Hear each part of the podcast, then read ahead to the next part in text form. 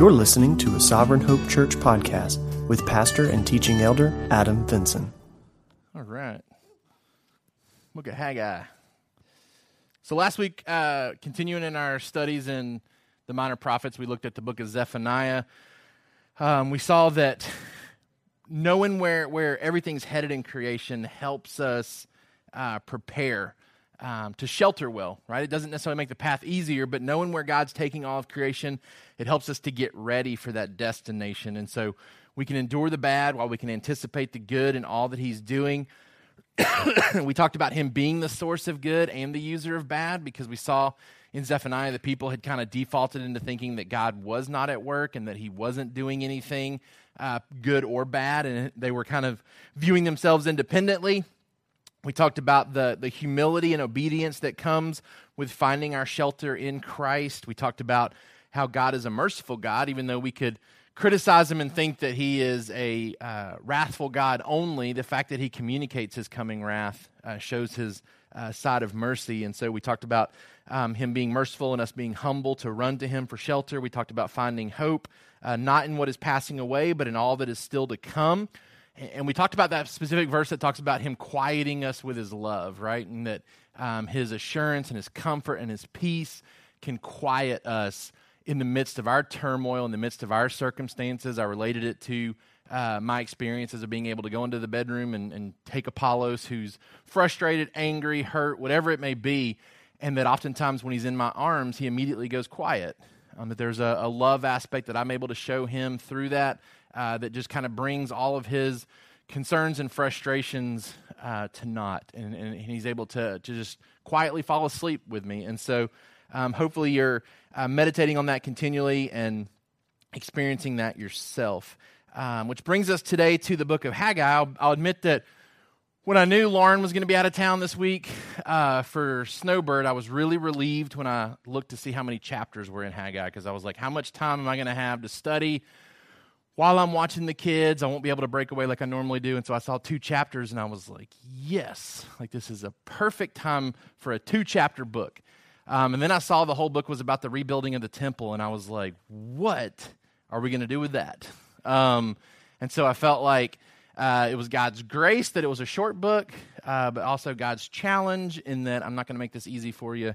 You're going to have to spend some time meditating on it. And so thankful for the shortness of the book, but also thankful for the challenge of the book as well to kind of reflect and see what does God have to say to us today, thousands of years later, um, after the temple has been destroyed, the sacrifice system has been put to rest. Like, what do we do with a book where the prophet is primarily talking about the people rebuilding God's temple? And so, we're going to take a look to see what God has to say to us today about our uh, about our priorities and how we are prioritizing things in our life. And so, our summary sentence for today is because our spiritual health is far more important than our physical health, God calls us to prioritize Him over everything else in life, even when our circumstances would tempt us to do otherwise.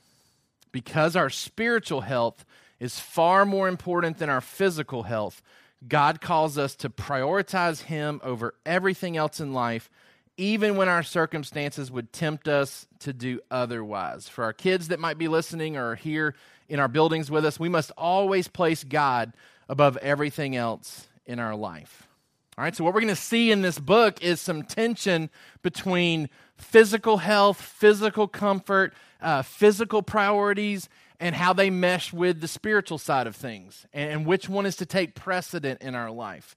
Um, and we're going to see that God's expectations are obviously uh, that we would prioritize the spiritual over the physical. And so that's the challenge of Haggai's message to the people of Israel at that time. And it's still the challenge to us thousands of years later, even though maybe what he is addressing with the people isn't as relevant. Uh, I think we're going to see some parallels to how it really is relevant for us uh, today as well. Give you a little bit of timeline because what we've been doing in the minor prophets we've been looking at messages and themes that were leading up to the Babylonian captivity, right? And so God's talking a lot about day of the Lord. Uh, the people of Israel have been unfaithful in the land with their kingdom. Uh, they've been unjust in their dealings with each other. Uh, they've been deceitful. They've been violent. And so God has continually had this message of judgment's coming, judgment's coming, day of the Lord's coming, repent, get things right or I'm going to step in with this army, right? The army has now come. The, the people of Israel have been exiled. Uh, and now we're on the other side of it with the book of Haggai. People are actually coming back now to the people of Israel, to the land of Israel. Okay, so we've kind of fast forwarded through uh, several decades where there was this anticipation that the Babylonian Empire was coming. Boom, the Babylonian Empire showed up. And so these last three books in the Minor Prophets are all prophets that are dealing with uh, the post exilic time, that, that post time of exile where the people have now come home. Okay, so they were carried off away. Babylon seized control. It's where you have uh, the story of Shadrach, Meshach, and Abednego. You have the story of Daniel in the lion's den, right? There's a change of power that takes place, though, while the people of Israel are out of their land. Babylon takes over, but in the midst of their rule, the Persian Empire takes over. And it's the Persians who permit the people of Israel to go back home. Okay, so Babylon overthrows Jerusalem about 586 BC. Then the Persians overthrow the Babylonians in about 538 BC. So it doesn't last real long. 586, Babylon's over Jerusalem. Uh, then they go into exile. Persia overthrows Babylon in 538, and then the remnant starts to come home. The people of Israel start to return, those who choose to, start to come back around 536 BC.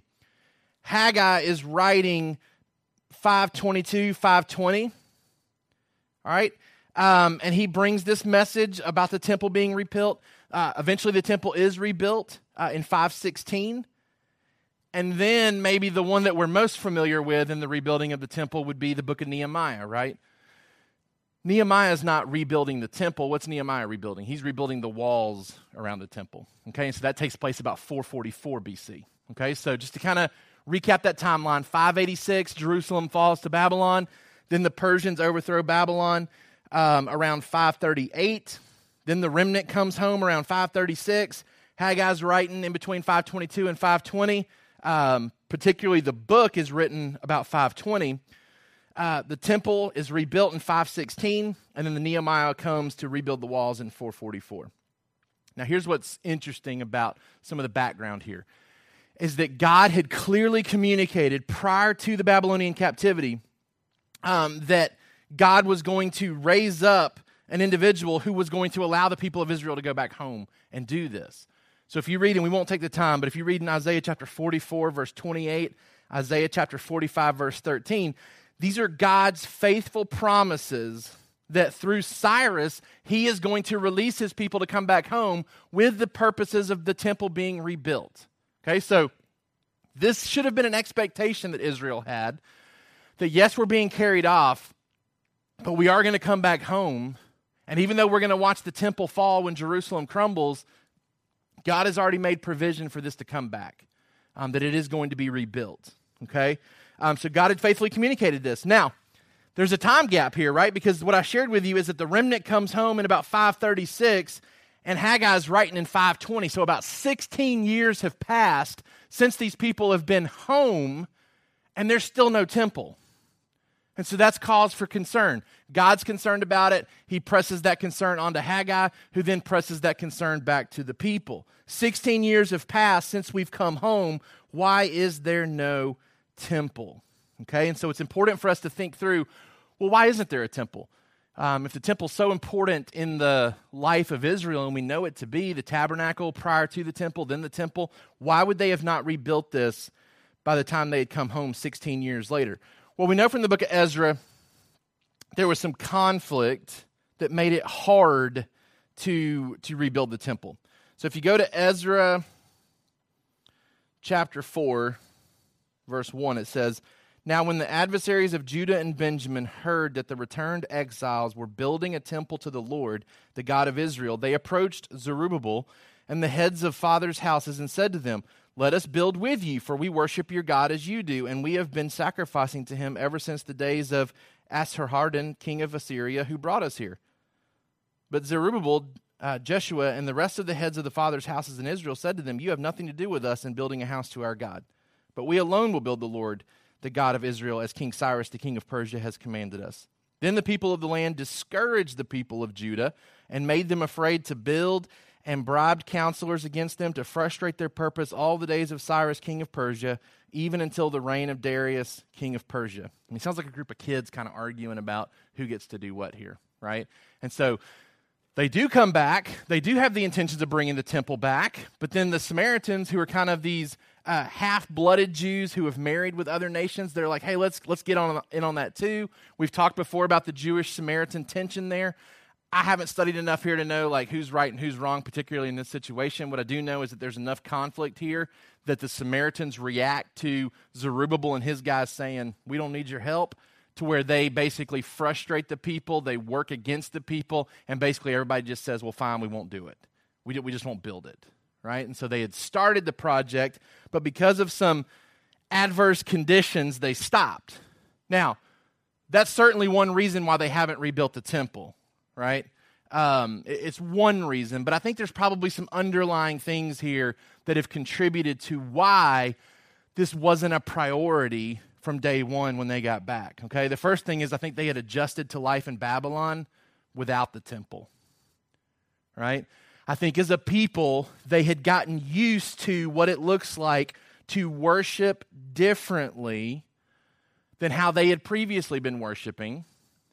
They had gotten used to this new scenario, this new environment. They learned that we can physically survive without this right? Like they had to worship for years if they were worshiping, but we know that there were some, right? We know Shadrach, Meshach, and Abednego, and Daniel at least stayed faithful to God without the temple, without the sacrifices, without the priest, without all of that working under the, the, the umbrella of national Israel. And so I, I think the people come home and they're like, you know what? We can just keep doing it this other way. We don't have to go back to the way we were doing it before. It's, it's more convenient to do it the way that we've been doing it now lately. And so let's just not rebuild it. Like we tried, we tried, but we, we met a little bit of adversity. And so we're just going to say, you know what? We'll just, we'll worship from our homes. We'll, we'll worship as families. We'll worship privately, whatever that may look like, right? They just said, you know what? We're not going to rebuild it. We're, we're not going to do it. Um, and it was easy to make that decision because they had gotten used to what it looked like to do it without the temple for a while. Right? I think, secondly, they had developed a mindset of taking care of self as the number one priority with their resources and time management. I think they had grown selfish while they were away in Babylon.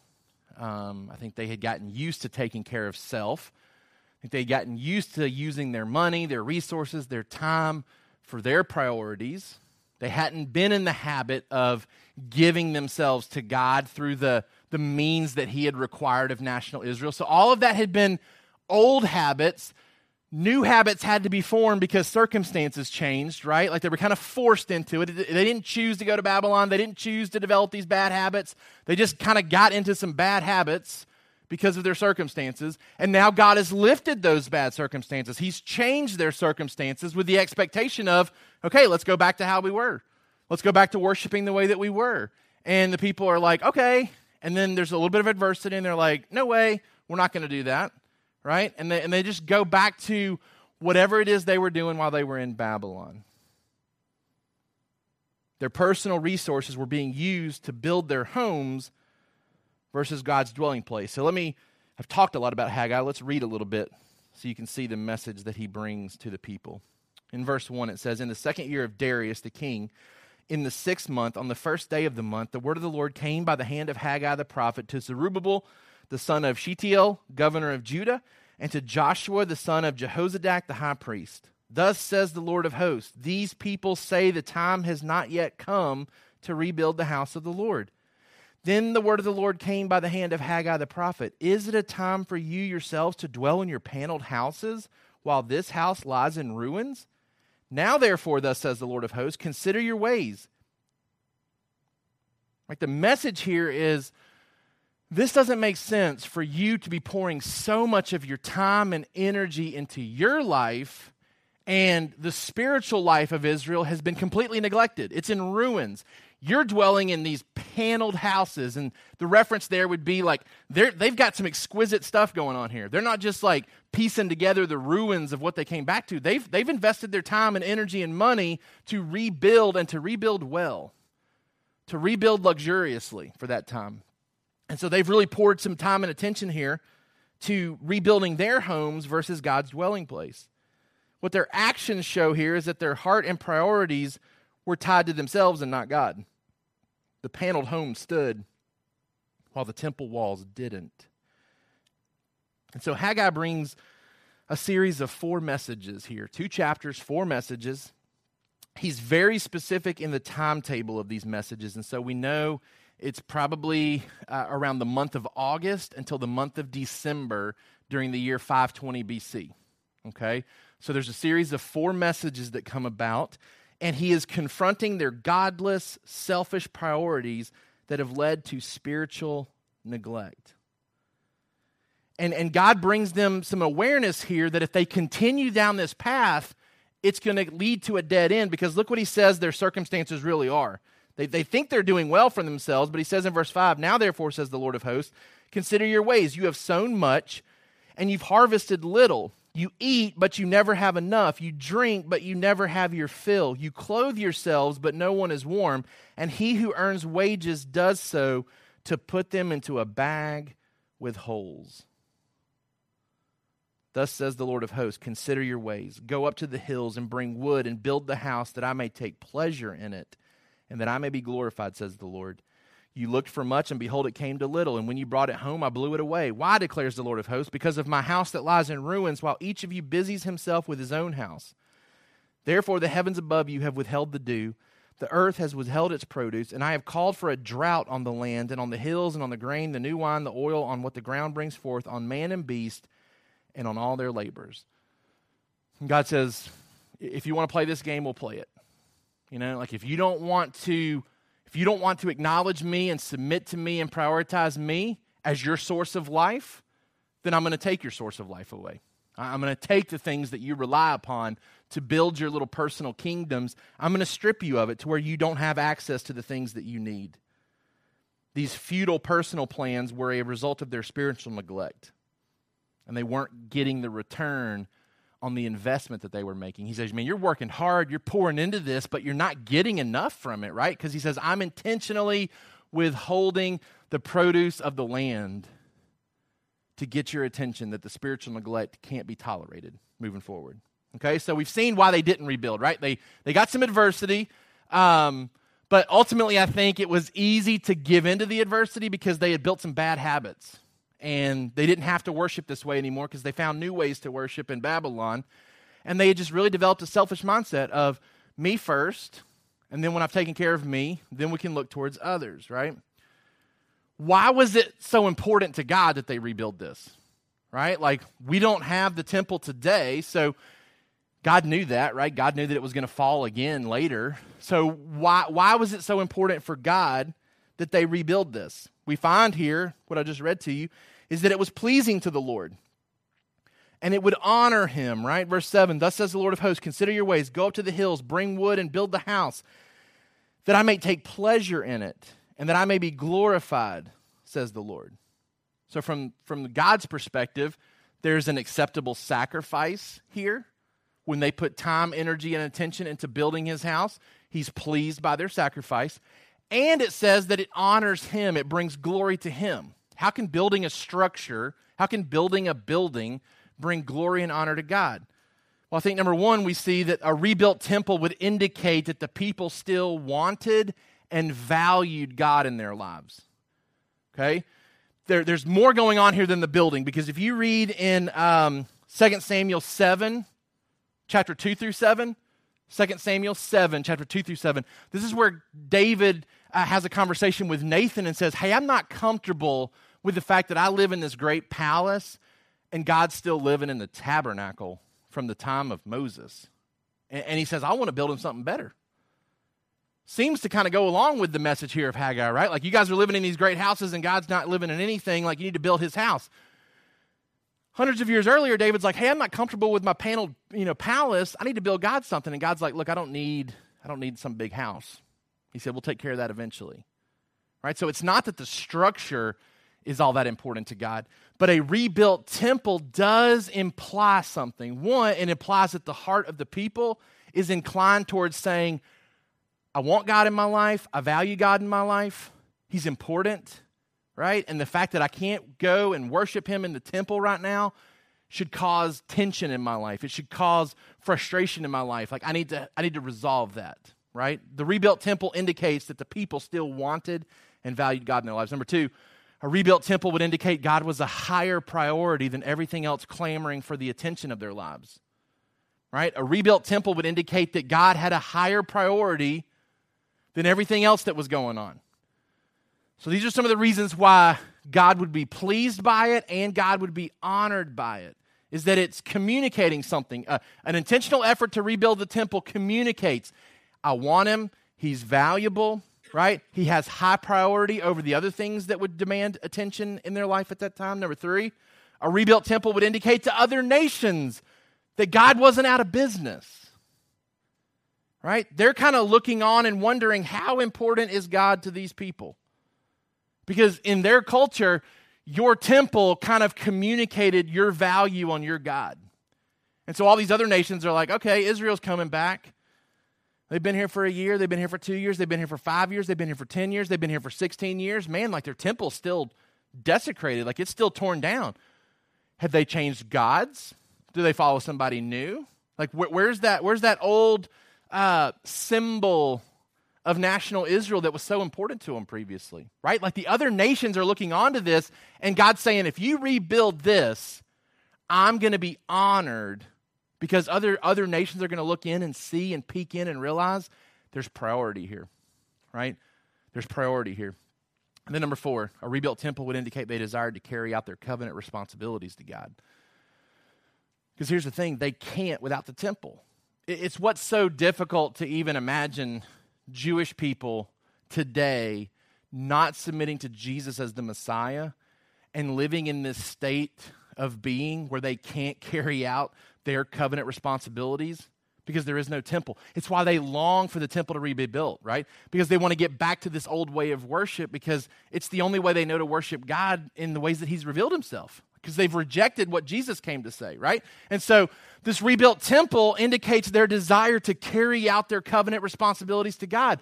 God may be keeping all the covenant responsibilities towards them, but they can't act in obedience towards Him. They can't carry out the things that, that they're supposed to carry out. Okay? There's reasons why this is important, and it's beyond just this structure. Beyond just this structure. Let's see if we can get that to go away. There we go. Okay? So let's look and see what Haggai says to them. He's concerned that they haven't rebuilt the temple. We've seen why it's important for them to do so. So, how does he attack this issue? Number one, he tells them to stop making excuses to stop making excuses. Their reasoning was is that it's it's not time for this yet. It's not it's not time for us to rebuild. Verse 2, thus says the Lord of hosts, these people say the time has not yet come to rebuild the house of the Lord. Right? What they have said is that it, it is time for us to rebuild our paneled houses. Right? And so Haggai's message comes in here and says, look, stop making excuses right? Like you've had some excuses over the 16 years for why we are not rebuilding the temple, but now the time of excuses is over, right? Like the time of excuses needs to be put behind us. It's time to move forward, it's time to rebuild, right? Um, number one, our earthly comfort should never exceed our spiritual comfort. Our earthly comfort should never exceed our spiritual comfort. Right? What's that mean? It means that we can't prioritize earthly things over spiritual things, right? We can't be happy and content if we've worked things out that we need from an earthly standpoint and yet have neglected completely what we need from a spiritual standpoint.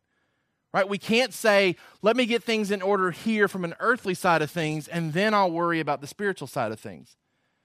Right? God's, God's saying, you got to reor- reorder your priorities here because it doesn't make any sense for you to have your houses built and yet no way to worship me right? And so our earthly comfort should never exceed our spiritual comfort. Number two, our earthly endeavors will fail when separated from spiritual endeavors. Our earthly endeavors will fail when separated from spiritual endeavors. Think about what they're doing. They are working hard, they're managing the land hard, right? to increase their wealth and resources. And what do we see them doing with anything that they make financially right now? I mean, they're putting it right back into themselves, right? They're, they're, they're paneling the houses, right? They're, they're, they're restructuring their homes, and, and nothing is being contributed to the house of God here. Um, and, and, so what God says is, is that, look, your earthly endeavors are going to fall. They're not going to work. I'm not going to let them come to fruition. I'm not going to let you experience all the, all the positives that would come. I'm going to stop it. I'm going to I'm going to thwart it some. I'm going to I'm going to I'm going to cut it up. I'm, I'm not going to let you gain all that this world has to offer and it not have any type of impact spiritually. Right? And that's a challenge to us I think today. Um, while we don't till the ground most of us, right? Some people have some gardens in their in their homes. Um, and are, and are maybe even using that for a side business, but we don't typically view tilling the ground as like our way to, to, to make our money and to live, right? Other people do that. We work jobs that give us the money to buy their fruit and buy their vegetables and buy their meat, right? But think about it. If our, if our earthly endeavors in the home, in, in our workplace, if all of those things are designed to increase our earthly comforts, right? If we work hard to get a better job, to get a promotion, so that we can put it all back into ourselves, we should expect that God would potentially hinder those endeavors if there's no spiritual impact in our hearts about why we are seeking and doing those things, right? Do we desire a, a greater job in order to do spiritual things with it or to do earthly things with it? And I think we have to ask ourselves that question because God challenges us and says, Consider your ways. Pause, stop, meditate, and think about what it is you're doing and why you're doing it, right? Before you just continue as is. Our earthly endeavors will fail when they're separated from spiritual endeavors. Think about how the discipline matched to their sin. I already shared this that they neglected God, so He's cutting off their source of life, which means that we shouldn't quickly discount the fact that our poor circumstances could be tied to our sinful actions. Right, we talk a ton about how God works good for His children. We've also talked about how we don't want the bad in our life to be a result of sin that He has to discipline us with Instead, we'd like to know that anything that's bad happening in our life is something that He's using to uh, grow our faith, right? Not, not something that we did to deserve these circumstances, but circumstances nonetheless that God brings into our life to use in our life, right? We're going to have enough of those type of times. We don't need to add to our stress by doing sinful things that would warrant God having to step in and discipline us. And that's what's happening here. They have done intentional things or they've not done things intentionally and now God's having to step in and say, I'm gonna, I'm gonna stop your I'm gonna stop your produce. I'm gonna stop your your physical earthly successes to get your attention. So number one is stop making excuses about it not being time yet to get serious about spiritual things. Number two, start considering your ways. Start considering your ways. Number one, don't assume that your spending is right. He talks about money here. He talks about how they're investing in their houses, pouring their resources here, right? And it's they earn wages, but it says they put them into bags with holes, right? Like they're just they can't even hang on to their money. It's just, it's just gone because God is not allowing it to do what it was designed to do. And so it's costing them. They're making money, they're spending it, but it's not producing the return that they want. It's an encouragement to us, to, to us I think, to, to not assume that our spending habits are right and, and to ask ourselves the question are we, are we spending in order to receive the right fulfillment? Right? And, and I think this is an area, obviously, that we've done a great job as a church as a whole, especially during this time of pandemic where our giving has just increased astronomically. Right? I have no way of knowing if that's because a small portion of our church is giving far more than they previously have given, or if everybody's doing that. I don't care beyond the fact that I care about your soul, right? And I wouldn't want us to make the mistake of thinking, well, this doesn't need to be talked about because our giving is, is fantastic. Because there, there, there may be some people that need to hear that message that says, hey, you're not in that group, right? Like you're not contributing to that. And you need to stop and examine your spending habits and make sure that, hey, I am investing in the right things right? And not in the types of things that'll never bring fulfillment because he says if you do that, you're, you're, your, your uh, Bags for your wages just have holes in them. Right? Don't assume your spending is right. Number two, don't assume your busyness is good. All right, he talks about them being busy, but it's not producing anything, right? It says in verse uh, 9, You looked for much, and behold, it came to little. When you brought it home, I blew it away. Why, declares the Lord of hosts? Because of my house that lies in ruins, while each of you busies himself with his own house. Probably busyness is like the number one excuse for why you're not doing something else, right? I'm just I'm just too busy. I don't have the time to do that. Which is a good excuse when you're protecting the right things, right? When you when you use the excuse of, look, I don't have time in my calendar, I don't have time in my schedule, I, I don't have the capacity to give myself to that thing because of the other things that I'm doing. That works as long as the priorities are right if you're using that excuse towards the things that should be the priority in life, but saying, hey, I'm too busy for these other things that I'm doing, if, if they're not the right things, then the busyness is a concern. The busyness is an issue, right? I've never met somebody who, who ever described themselves as not being a busy person. I just haven't. Um, everybody I come in contact with, um, if they're willing to have more than just the superficial conversation of, hey, how are you doing? Good. How are you doing? Good. Right? Like, it doesn't take long for them to start to talk about, I've been busy, I'm tired, right? I've got so much going on, right? Like everybody feels that way. So we can just kind of drop the act of thinking that like there's something special about us and our schedule and our busyness. But everybody's busy, everybody's tired, everybody has everything demanding their time and attention. It's just a matter of what we choose to give it to, right? Do we have the discipline of being able to say no to the right things? Do we have the discipline to say yes to the right things? right? And build the correct priorities in our life that start with the spiritual things being top, right? And then the other earthly, physical things coming next. That's what Haggai wants their attention to, to be drawn to. That's why he tells them to stop and consider their ways. Don't assume that you're spending right, that you're investing right, and that you're busy with the right things. Stop and pause and make sure. Number three, serve out of fear and obedience. All right, he wants them to come and do this thing with the temple, but he wants them to do it correctly, to do it out of fear for the Lord and obedience to his word. Look what it says in verse 12. Then Zerubbabel, the son of Shealtiel, and Joshua, the son of Jehozadak, the high priest, with all the remnant of the people, look what they did. They obeyed the voice of the Lord their God and the words of Haggai the prophet as the Lord their God had sent him. I mean, this is, this is every pastor's dream right? I just I just shared a message with you and everybody obeyed it. Everybody did it. Everybody responded to it. It says the people feared the Lord. Then Haggai, the messenger of the Lord, spoke to the people with the Lord's message. I am with you, declares the Lord. And the Lord stirred up the spirit of Zerubbabel, the son of Shealtiel, governor of Judah, and the spirit of Joshua, the son of Jehozadak, this high priest, and the spirit of all the remnant of the people. And they came and worked on the house of the Lord of, of hosts, their God. And on the 24th day of the month, in the sixth month, in the second year of Darius the king. They, they, they get things right. They respond. They obey. The Lord stirs in their heart and they get moved to action here, right? Number one, consider the Lord and why he deserves our obedience. Because that's what they did. They responded in fear for the Lord, not because they were scared of him, right? And maybe, maybe there was a healthy uh, scare there.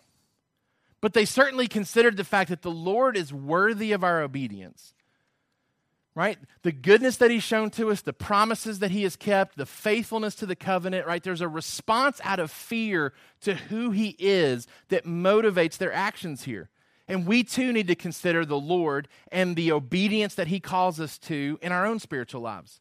As we examine our priorities, as we examine our spiritual uh, actions, are we seeking to be obedient to him out of the proper fear? Number two, be obedient to the Lord through his spoken word right? They obey the Lord, but how do they know what the Lord wants? It's through the words of Haggai the prophet, right?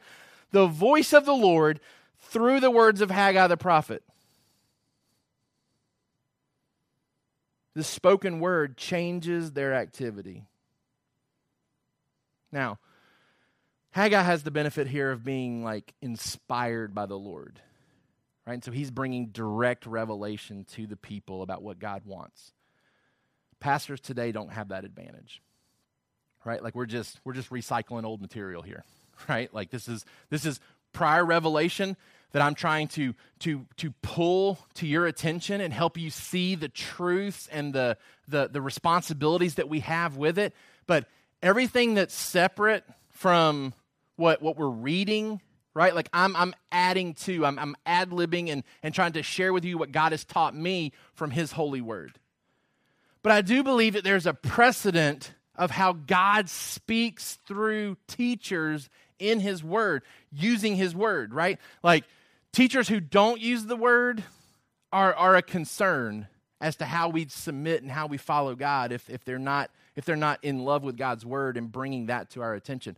But, but pastors who are faithful to do that, and I strive to be that type of pastor for you, who, who brings God's word on a weekly basis for you to hear from Him, hear His voice through my words in the uninspired way, right? Like not the inspired way, but in the, in the, in the most uninspired way, but as close to the inspired way as I can get, right? Like I want you to hear God's voice through me trying to articulate and, and help you understand when, when his words were written in a cultural context to, a, to original people, right? Like, I'm trying to help you see what this means thousands of years later. And I work hard at it, right? And I labor at it. And I get up early to do it, and I stay up late to do it. Why? Because I believe it's important. I believe it's important for you. And I would want to challenge you this morning do you put forth the same effort in your listening habits? Right? Like, nobody's expecting you to do what I do, right? I'm not expecting you to get up early and stay up late and come ready to preach a sermon. That's, that's, that's my role as the, as the pastor and the elder here of this church. That's my task. And I, and I labor hard and, and labor well because I believe it's important. But I do believe that you have a responsibility to labor well on the listening side of things right? To, to go to bed at a, at a decent hour on a Saturday night so that you wake up and you're not exhausted when you come in here, right?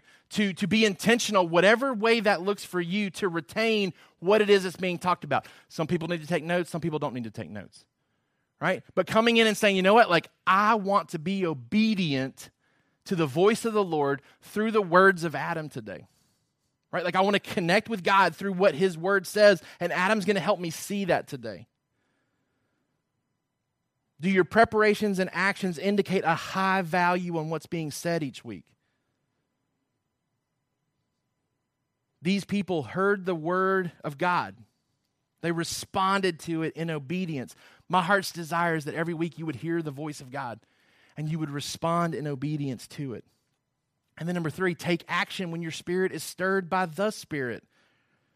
We see this at the end of chapter one, where this isn't just like uh, human generated stuff, right? Like it's not that Haggai did just like this unbelievable job of presenting God's word and he was this articulate messenger, right? Sometimes you're going to find yourself in churches, maybe it's right now, where the pastor's not like super engaging for you and your style, right? Like maybe maybe he's not just the one who just just captures your attention every week, right? But if he's bringing the word of God, then the Holy Spirit can stir your heart because that's the work that's really needed to generate action, not the pastor bringing some great message, right?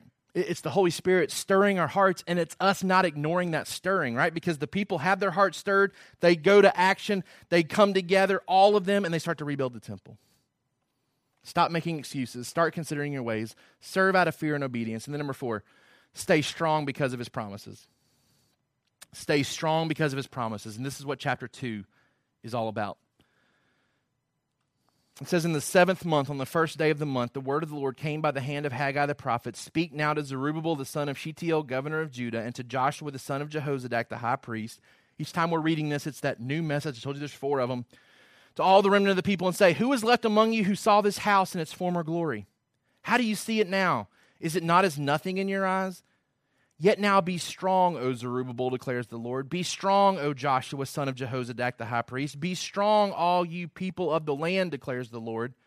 Work, for I am with you, declares the Lord of hosts, according to the covenant that I made with you when you came out of Egypt. My spirit remains in your midst. Fear not. God shows up and He wants to help the people avoid discouragement by helping them remember his presence and his promises. Because here's the thing, right? Some of these people had been alive long enough to see Solomon's temple. And as they're trying to build this thing back, they're trying to put it back together.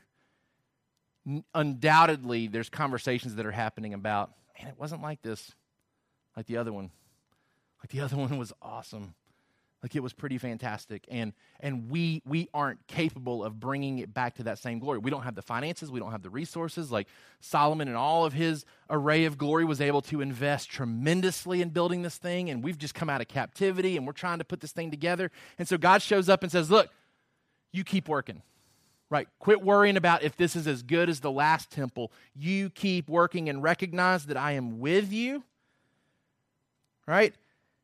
And then he draws their attention to the covenant that I made with you when you came out of Egypt.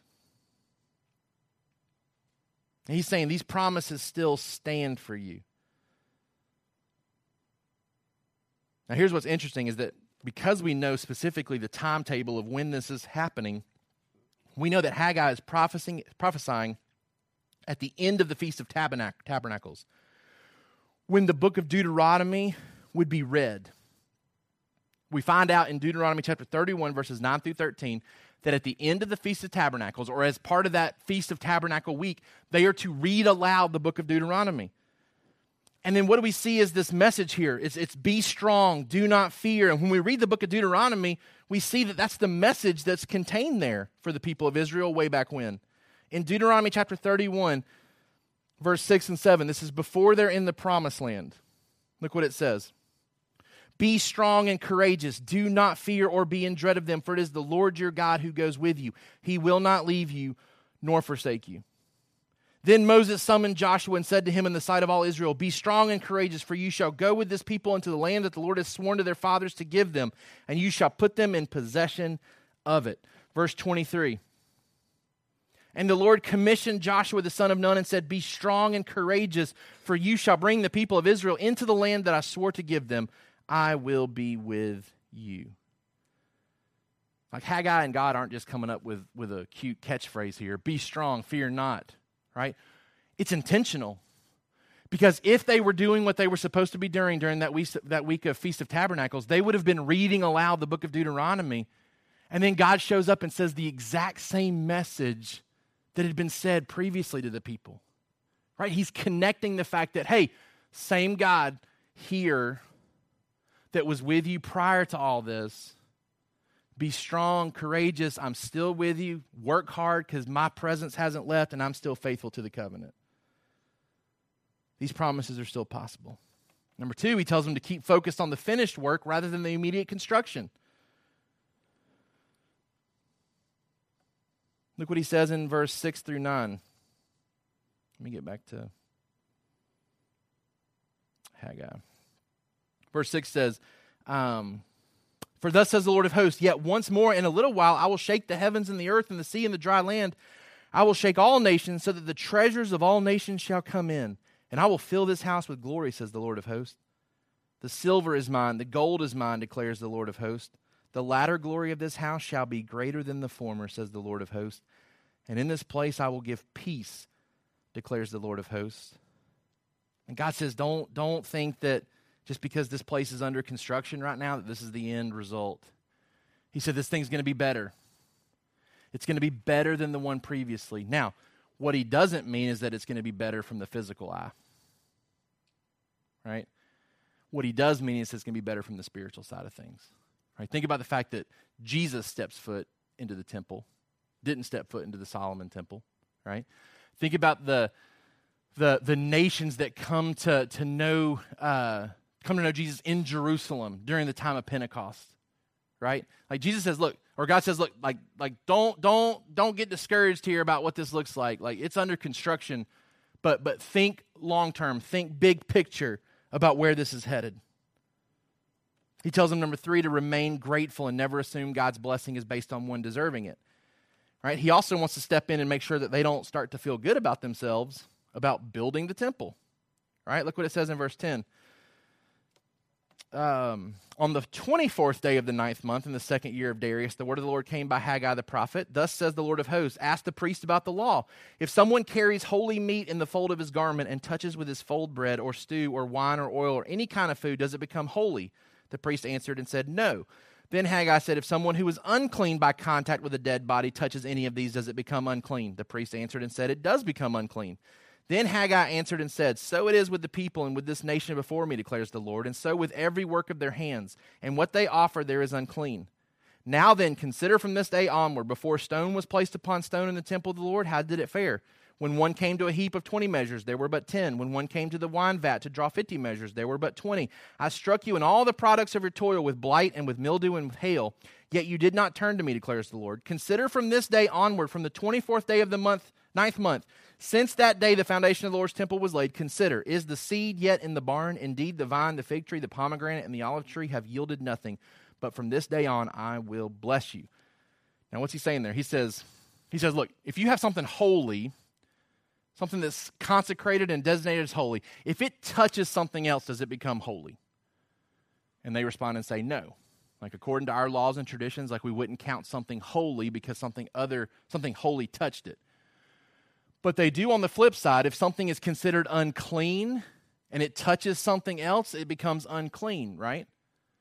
It, it, it's how our health system works, right? Like, um, wouldn't it be nice if the CDC guidelines were um, if you could just stay around healthy people, their good health will, will, will come upon you, right? So drop your mask when you're around healthy people and breathe in their air because they will make you healthy as well, right? Well, that's not the guidelines, right? But the guidelines are you got to stay away from sick people because they'll, they'll contaminate you. The sickness will transfer. Unfortunately, the good health doesn't, right? Like that, that's the stuff of superheroes who can touch and heal right be awesome if if people who had cancer could come spend some time with people who don't have cancer and stop being cancerous right be great if the response was when you get coronavirus, go be around people who don't have coronavirus and you'll get better, right? No, the warning is you're going to get everybody sick if you do that.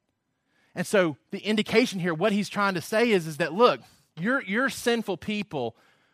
You can make this work of rebuilding the temple sinful, right? Like if you come in and contaminate it with bad motives and bad, bad ideas and bad thought patterns, what you can't do is make yourself holy by coming and building this temple. And he says, Look, I'm going to bless you and take care of you in response to you doing this, but don't for a second think that you've made yourselves holy by doing this and that you now deserve my blessings. That's the point. That's what he's trying to make sure they understand. They're kind of a confusing passage, but that's what he's trying to communicate there. All right? Um, to remain grateful. Never assume God's blessing is based on one deserving it. And then number four, find hope in the coming judgment of the nations and the final salvation of the Messiah. And this is how the book closes. It says, The word of the Lord came a second time to Haggai on the 24th day of the month. So, two messages, one day. Speak to Zerubbabel, governor of Judah, saying, I'm about to shake the heavens and the earth and to overthrow the throne of kingdoms. I'm about to destroy the strength of the kingdoms of the nations and overthrow the chariots and their riders, and the horses and their riders shall go down, every one by the sword of his brother. On that day, declares the Lord of hosts, I will take you, O Zerubbabel, my servant, the son of Shealtiel, declares the Lord, and make you like a signet ring, for I have chosen you, declares the Lord of hosts. And then it's just over with, right? So, what in the world did the last three, four verses here mean? Well, you have to, you have to understand a little bit of the context here. Um, one, this shaking of the earth, Hebrews gives us some indication here. In Hebrews chapter 12, verse 25 through 29, it quotes this passage. Okay? So we get some real help here because later on we get some direct revelation where the, author of Hebrews, maybe Apollos, says, Hey, this is what this is what Haggai was talking about, right? Haggai was saying that this shaking of the earth, it's in relationship to Jesus coming back. Jesus is going to come back. He's going to shake the earth, and, and all these nations are going to be done away with. But then what does Hebrews say? It says, Man, thanks be to God that we're part of a kingdom that can't be shaken, that can't fall right? So that's your, that's your divine commentary that, that, that the book of Hebrews gives us about this passage. But why is Zerubbabel and the signet ring so important? Well, rewind a little bit, and there's this guy, Jehoiakim, who was the, the, the king of Israel, and, and he was a real jerk and a real sinful guy and had really brought a curse upon the Davidic line to the point that God said, If you were my signet ring, I would take you off right? Like you're cursed, the line is cursed. Like, like I'm, I'm not okay with the sin and the things that are happening here. So for God to now come back to Zerubbabel, who's a descendant of, of, this, of this kingly line, and say, hey, we're about to, we're about to get back in, right? Because I've chosen you. And let me just tell you something. He's not ultimately talking about Zerubbabel, right? Zerubbabel's a screw up, right? He came back 16 years ago and tried to build this thing, and then adversity came, and he was like, we're out of here. Like, we're not going to build this. So Zerubbabel's not the Savior. He's not the Messiah. But what God is saying is that I'm not done with the Davidic line, and the Messiah is still coming, and he kind of re engages with the Davidic line here and says, hey, signet ring back on right? You fast forward to Matthew and you read the, the, the lineage of, of Jesus, and Zerubbabel's there, right? And so, what this is, is, is God like pronouncing loudly, hey, my promises are still true. The Messiah is still coming. The shaking is still going to happen, right? Like it, it's, it's reassuring promises to us that God's still in control and there's hope still to come. Now, that's the book of Haggai. What in the world does this mean for us? right? What does this mean for us? Well, the elders have been talking about whether or not we can really fulfill God's ministry in a building like this, right? It's not a special building, it's not a great building. So we've been talking about like the need to purchase land, to build a building, right? And so Adam's going to come and share with us a little bit about our building project, right? That's just a big joke, right? Just seeing if you're still listening, right? Okay. This is not a book about a building project. Okay? Some pastors have done that. Some pastors have used this to kick off their big building project, right? Like we've got to invest in, in God's house. If we're going to invest in our houses, if we're going to live in nice places, God's got to live in a nice place. Thanks be to God that 1 Corinthians 3 and 1 Corinthians 6 talk about us being the temple now, right? Christ is the cornerstone. He is building us up as this people of God, and we are the temple right? So we're not looking for some temple to get built. We're not looking for some special church building, right? So the direct application for us has nothing to do with how we take care of this facility. Has nothing to do with long-term vision about facilities, right? What it does apply to us is that we have a responsibility to evaluate our priorities and whether the things of God possess the proper urgency in our life. Are our priorities right regarding spiritual things, regarding the church? Do they have the proper urgency in our life? Do you find yourself being stirred by the things of God regularly? Do you come on Sunday and find your heart being stirred? And if you don't, like I feel I feel fairly confident to say that it's not me because I know that unless I'm missing something greatly, like I'm, I'm being very intentional and faithful to bring you God's word on a weekly basis. So if there is never a stirring, never a conviction, right, then, then I, I feel fairly confident to say that it's not me. That there may be something on your end, listening habit wise, that needs to be addressed. And I would challenge you to consider your ways. Next question that I want you to kind of ponder, and I know we're we're getting short of time and we may not even do discussion groups today. I may just leave you with these questions to think about. Are you are you back to where you were spiritually pre-COVID today with your involvement and your engagement in spiritual things? Think back to where you were before COVID hit. Think back to where you were in church involvement, church engagement um, church fellowship, intentionality with the people of this church? Are you where you were pre COVID, or is COVID still impacting your relationship to the church? Are you neglecting God's church or God's people in any way?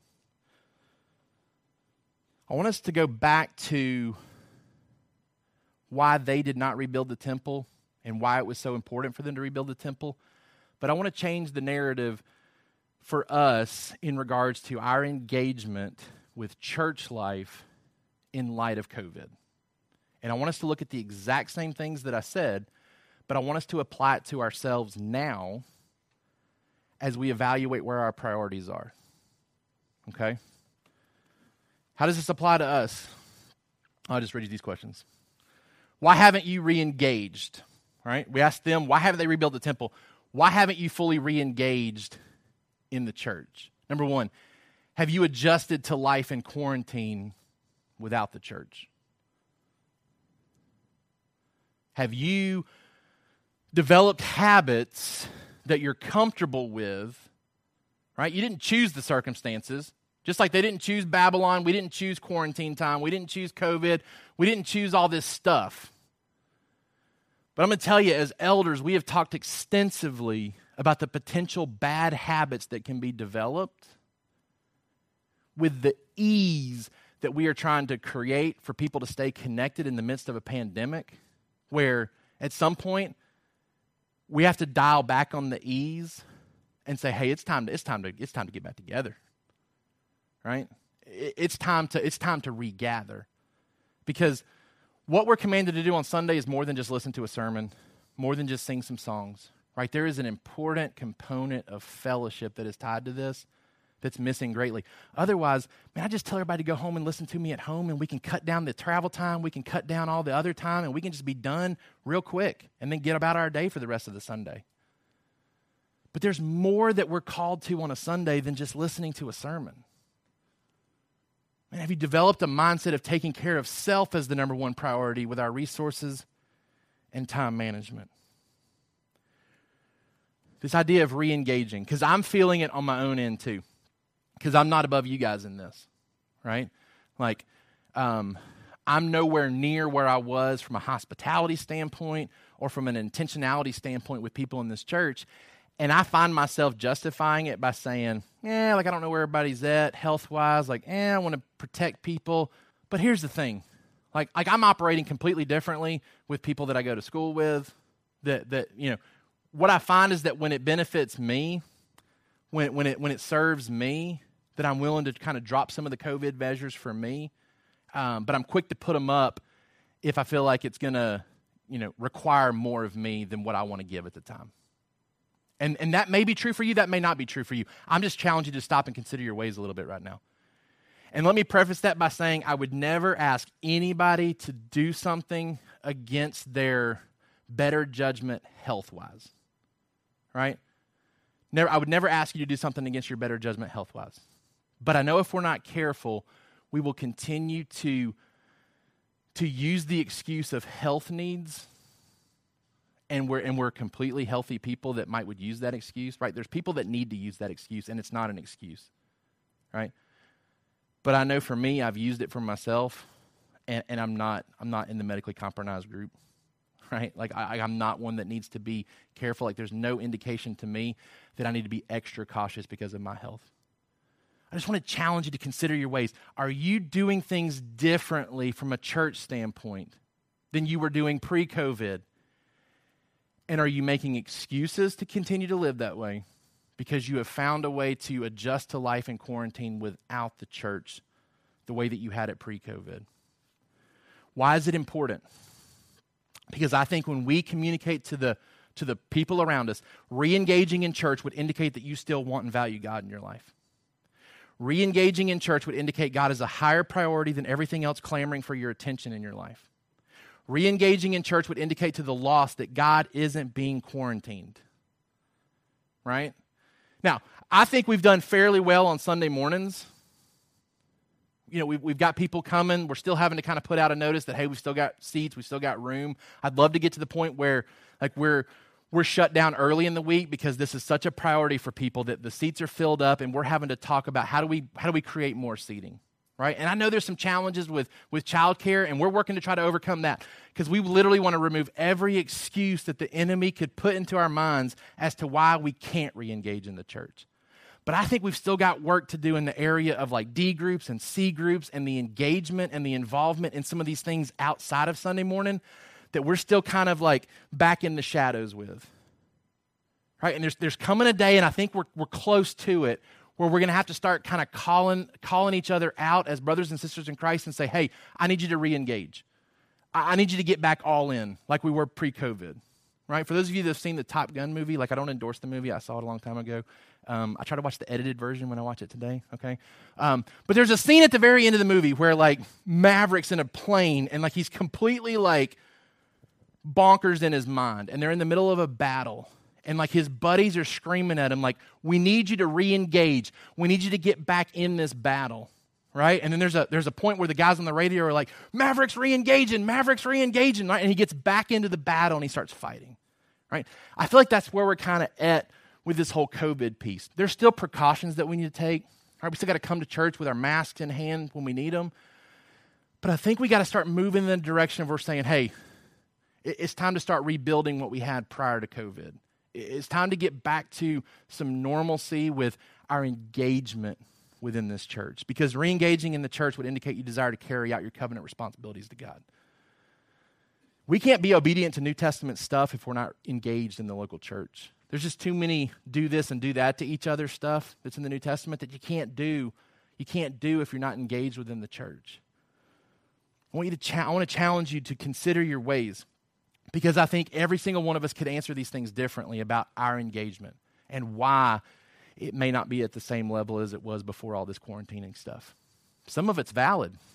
You know, some of you, some of you have health issues and health concerns that need to be uh, listened to, and I would never tell you to deviate from that. Some of you have other circumstances and things that are legitimate reasons for why you can't get back to the same engagement level. But there may be more of you that are like me and we've just kind of grown comfortable with doing some things and not having to do some things anymore because it's easy to just say because of covid right? My kids have just learned if we tell them no like they just they just say like oh because of covid right? Mom can i have two suckers tonight? No sorry. Oh covid. Sorry i forgot right? Like I, maybe i could have had two suckers if covid wasn't going around right? Like we can't default into just saying ah because of covid like i don't do this anymore. I don't do that anymore. I'm not concerned about this anymore I think that's the message that Haggai has for us today. Thousands of years later, when we're not worried about a physical temple structure, we still need to be worried about our priorities. We still need to be worried about whether or not we are prioritizing Him above all the other stuff in our life. We can't be guilty of tending to all the other stuff in our life and just saying, you know what, it's not time for the spiritual piece yet. I'm, I'm going to re engage in all the other stuff. I'm not ready to re engage here with the spiritual piece. I mean, that, part, that part should be coming first. That part should be the first movement that we see, not the last. I want to challenge you with that today. All right? What we would have done in group questions if I hadn't gone long today is, and you can leave with these thoughts. When you think about God having first priority in your life, what does that look like? And what examples would others see? All right? What does it look like for, for God to be number one in your life? And how would other people see that? I told you, other nations would have seen Israel's priority towards their God by the rebuilding of the temple. I'm not asking you to, to start a building project here at Sovereign Hope. But I am asking you to consider your ways. What does it look like for you to be engaged in such a way where God's number one in your life? Serving Him through the church is number one in your life. What examples would others see in the way that you structure your calendar, your activity, your resources. Number two, what are some negative spiritual habits we could form as a result of COVID? And how can we push back against them? Hopefully, you're aware that some negative habits could be formed during the time of COVID. And if not, you definitely need to consider your ways today because the elders can give you a list of potential bad habits that we're worried about our church developing during this time. And we want to help shepherd you well through it. And that's why, you know, I've repeatedly told our guys, hey, we're not gonna we're not gonna live stream services for the rest of our church history. Um, I'm, I'm not going to make it easy to skip Sunday and just stay at home and get the sermon because what we do here is more than that. What we're called to do here is more than that. Um, and so, so I want to just challenge you to consider your ways, consider what you're doing, why you're doing it, make sure the motivation and heart is right because I think we're still in that gray area of you know, there's still so many precautions that still need to be taken.